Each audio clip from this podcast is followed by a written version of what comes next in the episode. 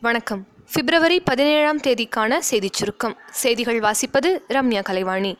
புல்வாமா தாக்குதல் எதிரொலியாக பாகிஸ்தான் வெளியுறவுத்துறை அமைச்சக இணையதளம் ஹேக்கர்களால் முடக்கம் செய்யப்பட்டுள்ளது. புல்வாமா தாக்குதலில் உயிரிழந்த சிஆர்பிஎஃப் வீரர்களின் குடும்பங்களுக்கு தலா ஐந்து லட்சம் வழங்கப்படும் என இந்தி நடிகர் அமிதாப் பச்சன் தெரிவித்துள்ளார். புதுச்சேரியில் துணை ராணுவப்படை பாதுகாப்புடன் ஆளுநர் மாளிகைக்கு கிரண்பேடி வந்துள்ளார்.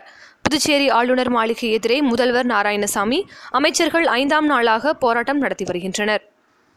பீகார் தலைநகர் பாட்னாவில் மெட்ரோ ரயில் திட்டத்துக்கு பிரதமர் திரு நரேந்திர மோடி அடிக்கல் நாட்டினார். பராணி என்ற இடத்தில் நடந்த அடிக்கல் நாட்டும் விழாவில் பீகார் முதல்வர் திரு நிதிஷ்குமார் பங்கேற்றார். காலியாக உள்ள மூன்று லட்சம் பணியிடங்கள் நிரப்பப்படும் என்று அமைச்சர் திரு ஜெயக்குமார் கூறியுள்ளார். ஒற்றைச்சாளர் முறையில் தொழில் தொடங்க அனுமதி அளிக்கிறது தமிழக அரசு என்றும் அவர் கூறியுள்ளார். கோவை செட்டிப்பாளையத்தில் நடைபெற்ற ஜல்லிக்கட்டு போட்டியில் காளைகள் முட்டியதில் மாடுபிடி வீரர்கள் நான்கு பேர் காயமடைந்துள்ளனர். ஜல்லிக்கட்டு போட்டியில் அறுநூற்றுக்கும் மேற்பட்ட காளைகள் நானூற்றி ஐம்பதுக்கும் மேற்பட்ட மாடுபிடி வீரர்கள் பங்கேற்றனர். புல்வாமா தாக்குதல் எதிரொலியாக காஷ்மீரில் உள்ள பிரிவினைவாத தலைவர்கள் ஐந்து பேருக்கு வழங்கப்பட்டு வந்த அரசு பாதுகாப்பு வாபஸ் பெறப்பட்டுள்ளது. வரும் நாடாளுமன்ற தேர்தலில் போட்டியிடப் போவதில்லை என்று நடிகர் திரு. ரஜினிகாந்த் அறிவித்துள்ளார்.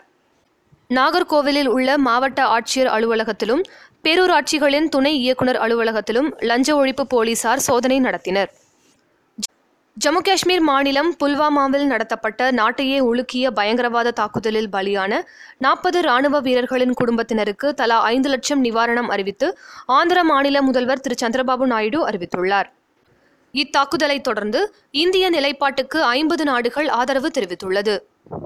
பாகிஸ்தானில் இருந்து இறக்குமதி செய்யப்படும் பொருட்கள் மீதான சுங்கவரி இருநூறு சதவிகிதம் உயர்வு செய்யப்பட்டது என அருண்ஜேட்லி தெரிவித்துள்ளார். காஷ்மீர் தீவிரவாத தாக்குதலில் உயிரிழந்த தமிழக வீரர்களின் குடும்பத்தினருக்கு தலா ஒரு லட்சம் நிதியுதவி அளிப்பதாக நடிகர் ரோபோ சங்கர் அறிவித்துள்ளார். சிஆர்பிஎஃப் மீதான தாக்குதல் எதிரொலியாக போர் வந்தால் மீண்டும் பணியில் சேர தயார் என ஓய்வு பெற்ற இராணுவத்தினர் அறிவித்துள்ளனர். தூத்துக்குடி சிஆர்பிஎஃப் வீரர் சுப்பிரமணியன் உடல் விரும்பி விவசாயம் செய்த சொந்த வயலிலேயே நல்லடக்கம் செய்யப்பட்டது. கிராம மக்கள் அனைவரும் திரண்டு வந்து இறுதி மரியாதை செலுத்தினர்.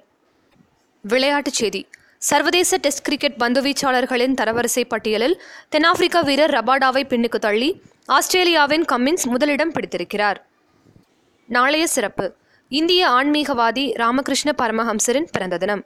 இத்துடன் இன்றைய செய்தியறிக்கை நிறைவு பெறுகிறது. மீண்டும் நாளை சந்திப்போம்.